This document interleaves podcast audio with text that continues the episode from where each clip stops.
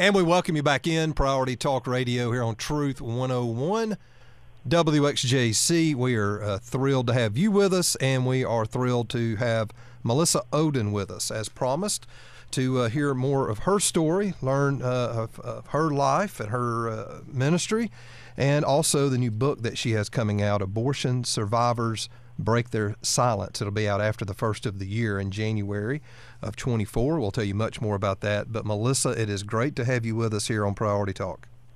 Thanks for having me. Absolutely. Well, uh, I've given the title of the book, and it sort of speaks for itself, um, uh, talking about breaking their silence. Uh, tell us why you've done this book now.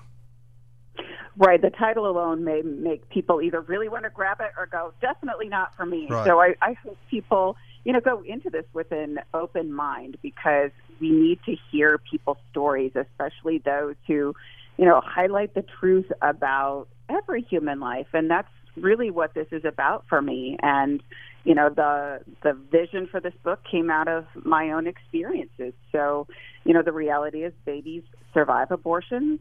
We survived abortions before Roe versus Wade was passed. Babies like me survived during the time of Roe versus Wade. And babies like me survive abortions still today. And the the hard part is we live in a culture that isn't very supportive of people like me. And so it's hard to find a way to break your silence. And really that's why this book came about is if I can give a voice to those who are silenced, um, that is how we change hearts and minds and ultimately change our culture. Well, absolutely. And your story is, uh, is, is you've told it wide. You speak uh, all over uh, in the media, national media.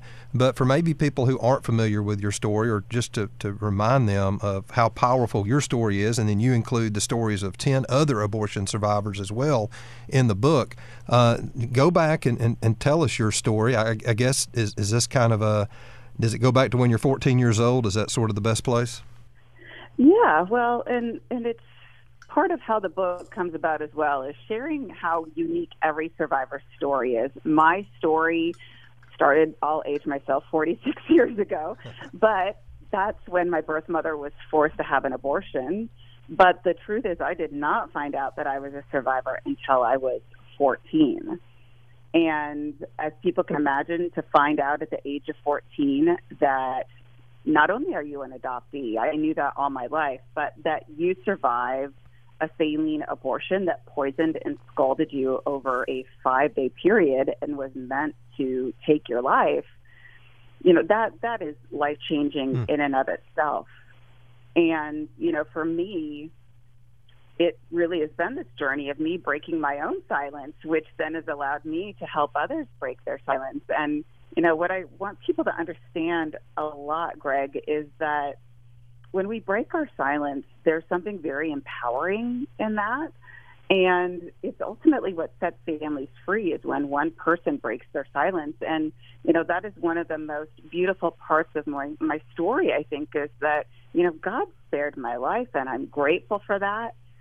And then he's allowed me this opportunity to forgive my biological family, my abortionist, ultimately connect me with them, and then lead me to this place where I now get to serve women like my birth mother through the Abortion Survivors Network. I get to serve fellow babies like me who survive abortions. I mean, to me, this is what redemption and restoration really looks like.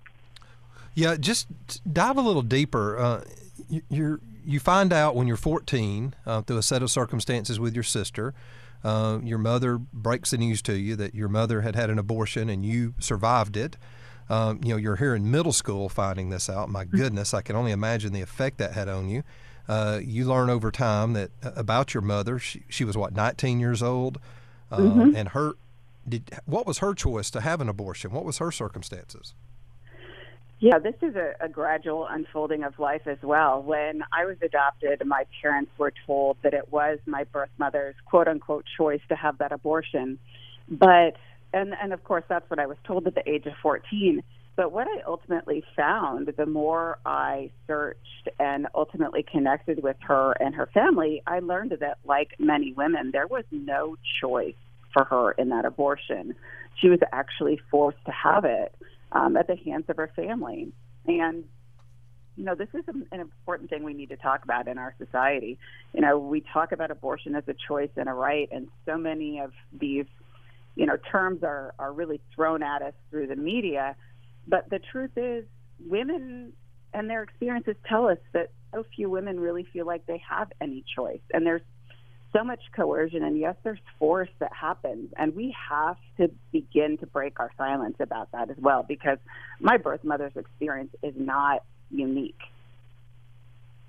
Well, certainly not. And so you were able to know who she was, and also your biological father over time as well. Yeah, and again, every survivor's set of circumstances are Sure. very different. We actually have found most survivors are raised in their biological family and not placed for adoption. Hmm. And, you know, not every survivor even goes looking for their biological family, but God really gave me that heart. So I started looking for them when I was about 19.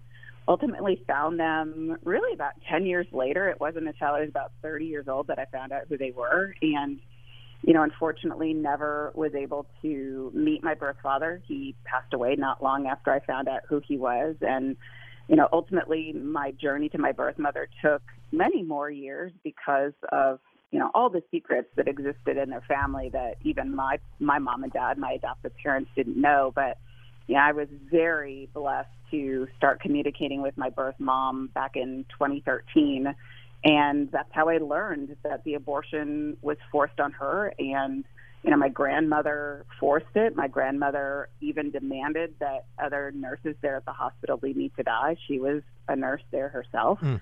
And I ultimately learned that my birth mother had sadly spent about 30 years of her life believing that the abortion had been successful. Wow. She thought I had died. Wow. Uh, um, Melissa Ohden is our guest, and you're hearing her story uh, of uh, surviving an abortion. And uh, her new book will be out in January, uh, telling her story and others as well, uh, bringing awareness to this. Now, you were able to learn from doctors, nurses who cared for you there at the abortion. Um, I mean, this is really amazing that you were able to survive, in particular, this type of abortion, correct? Yes, I've been, again, just super blessed in my life to not only have connections with my birth family, but many of the medical professionals who cared for me. Uh, some of them before I even knew my whole story. I mean, it's just one miracle after another. I gave birth in the same hospital where my life was supposed to end. Uh, Wow. God has been, yeah, God has just been so faithful. So yeah, I it's a miracle that any baby survives an abortion. In my circumstances, that abortion lasted for days longer than what it typically did, just because they couldn't induce my birth mother's labor. Mm. And so it really is a miracle that I survived being poisoned and scalded. And you know, if you're like most people, Greg, most people when they hear that kind of go, hmm. So what's your life been like, Melissa? Well, if you passed me on the street, you would never guess that I survived an abortion. And that's true for most survivors. The survivors I talk about in the book, you know, most of us, if you passed us on the street, you would not know that we've survived the kind of things that we have. So you were basically left for dead, and and what happened to make nurses or doctors realize, hey, uh, this was not a successful abortion? Yeah, I'm sort of the epitome of what people think an abortion survivor is, or who they think we are. Uh, I was born in a late term abortion at a hospital. That's where most late term abortions take place.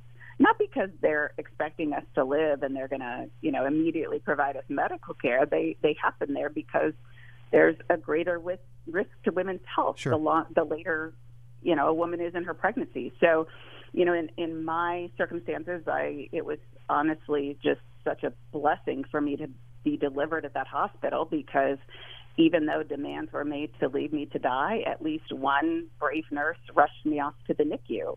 And that's how medical care was provided to me. And, you know, it's just a beautiful thing for me to connect with some of those who received me there in the NICU, know how they prayed over me, how they never forgot me. They wondered what my life had been like. And, you know, that's what I want people to take away from not only my life, but this book is that these are real people that we're talking Yeah. about. You know, I think we get so, I don't know, just polarized by the very conversation about abortion. And I want people to, on both sides, to take a look at it and say, man, these are these are fellow human beings, the babies and the moms and the dads and the families, and and see us and truly, you know, have a conversation and do something about caring for all of us. Well, Melissa, we are here in Alabama, and we have um, really the nation's, uh, you know, strongest abortion laws, you know, that now have went into effect with the overturn of Roe versus Wade. And I know you did so much uh, media, national media, uh, back when that uh, when that uh, announcement was made by the Supreme Court. Uh, we're in a very, very pro-life state. Not to say women aren't having abortions. Of course they are. You know, we're having issues with the, the chemical abortions, and mm-hmm. you know, we're fighting that and uh, and trying to be involved in that. But I, I do think what you're saying here is so powerful because abortion survivors break their silence. I mean, that's the name of the book. And you hear these stories, and every one of you, as you said, have your own story, your own unique circumstances, set of uh, uh, set of uh, uh, you know of surrounding uh, mm-hmm. people that were around you, and and so these voices and these stories really do need to be told. Um, but us being in a very legislatively a very pro-life state, I see other states as we follow nationally, um, even trying to propose legislation to not uh, require doctors and nurses to provide medical care to babies mm-hmm. who are born uh, that survive an abortion like you. I, what does that? How does that make you feel? What does that do for you and others that, that have survived to think that they would change the law to say, okay, doctor, you don't have to provide care if this baby is still alive and laying there and grunting and moving. Uh, go ahead and finish it off outside of the womb. How, how does that mm-hmm. affect you and the others that have survived? It's very surreal, right? It's very dehumanizing to live in a culture like the one that we do. And, you know, I guess the best way I can describe this is, you know, I get to meet with young survivors. I have a team of social workers who serve survivors and families, but every once in a while I get to meet with young children. And I meet with a 12 year old very frequently. And, you know, for her, when Roe versus Wade was overturned and she saw people protesting, she was so sad. She said, Why would they be angry? Isn't this something we should be celebrating? Well.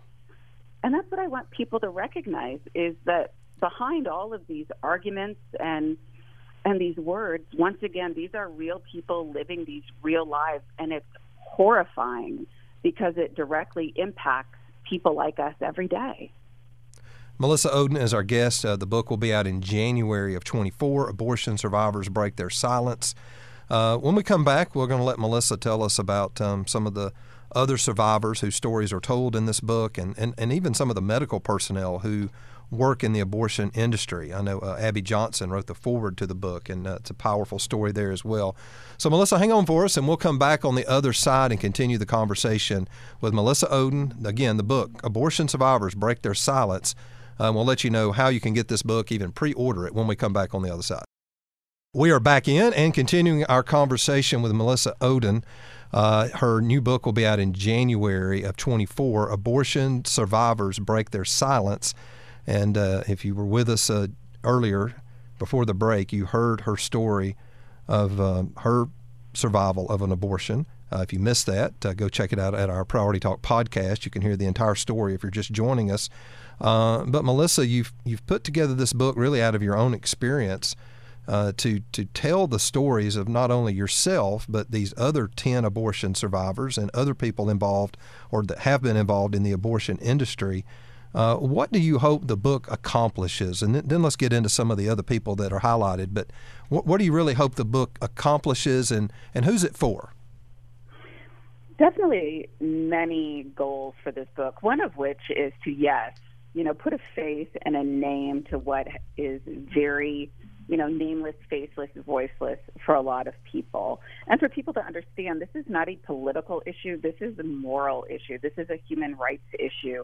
Every single story in this book is, you know, very diverse in terms of where a survivor is from, the type of abortion they survived, um, what their life has been like. And so I want people to really see that abortion is abortion is abortion, regardless of what the law is.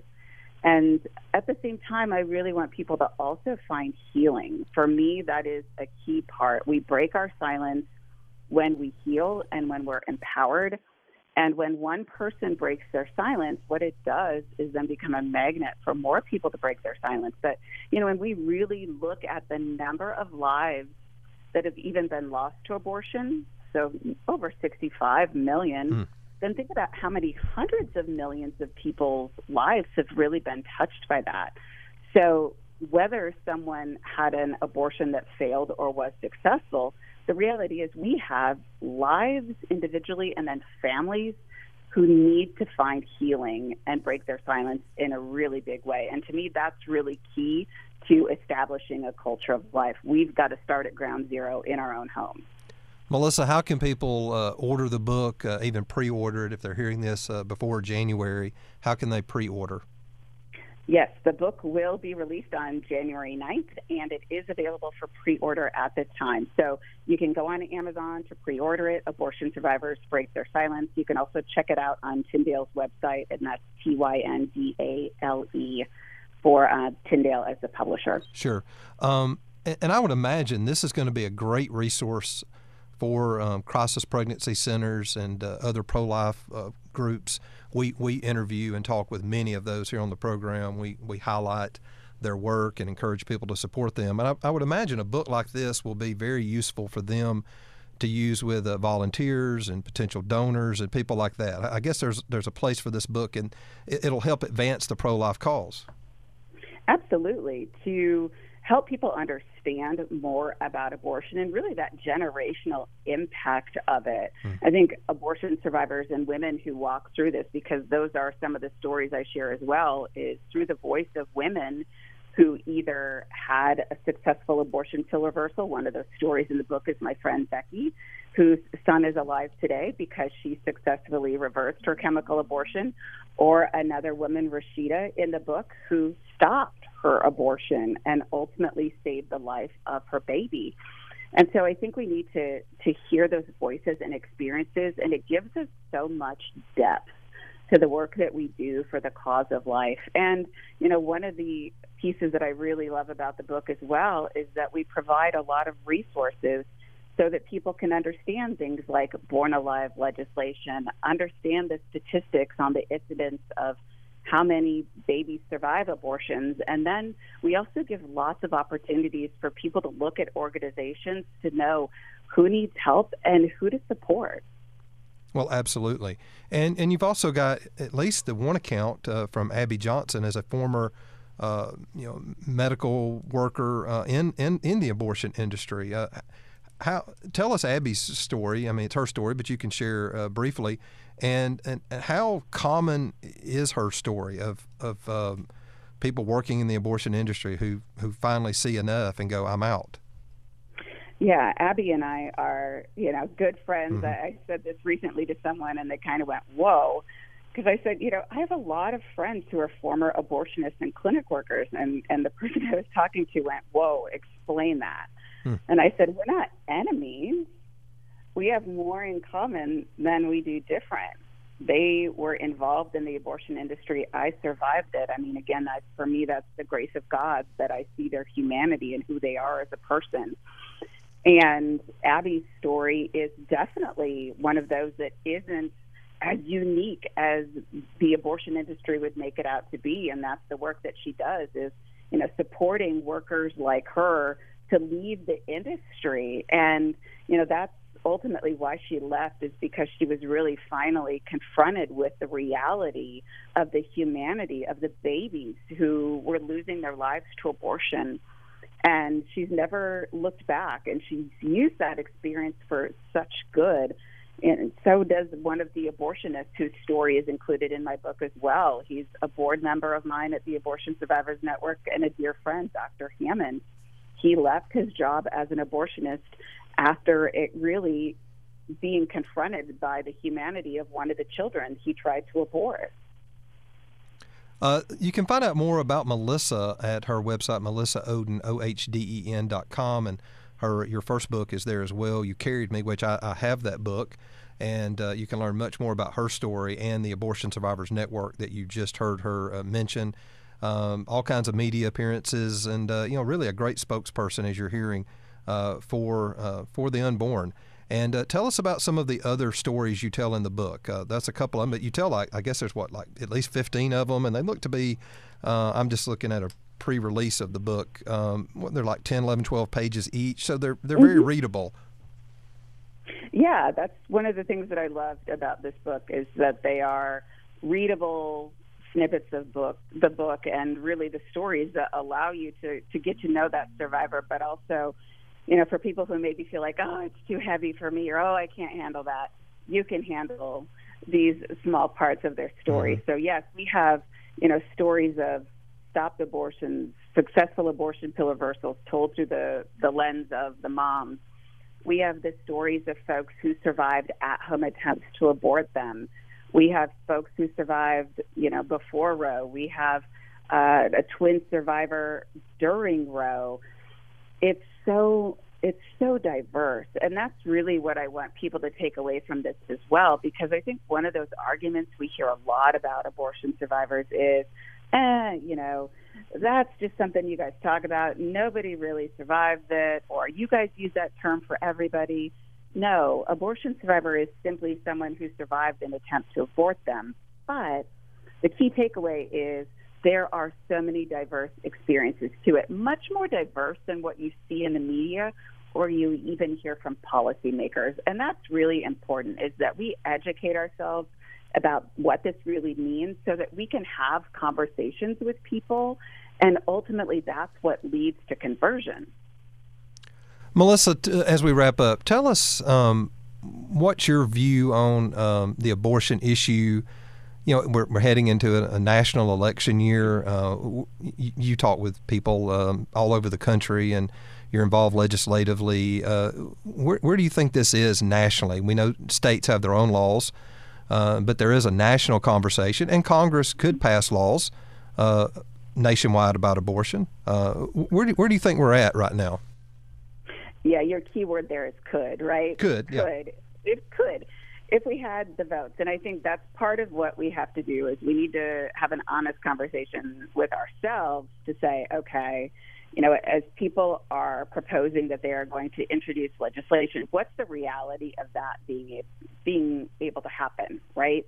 We hear a lot of promises that can't be kept quite simply because we can't have the votes. Mm-hmm. So that's an important part, but also at the same time, that should be our motivation to get out the vote to ensure that ultimately we have the folks sitting in those seats who will vote um, the way that we want them to, that we expect them to. Um, but at the same time, you know, as I look at a national, you know, vote and conversation about abortion, I think what strikes me the most is that we have so much work to do to educate people because people are constantly getting messages from the abortion industry and their lobby that are so fear based, that are not fact based. And unfortunately, people are so impacted by that that they aren't looking for all the answers. And so we sort of like have to do double the work to reach them um, and share a message. But boy, these messages are worth sharing.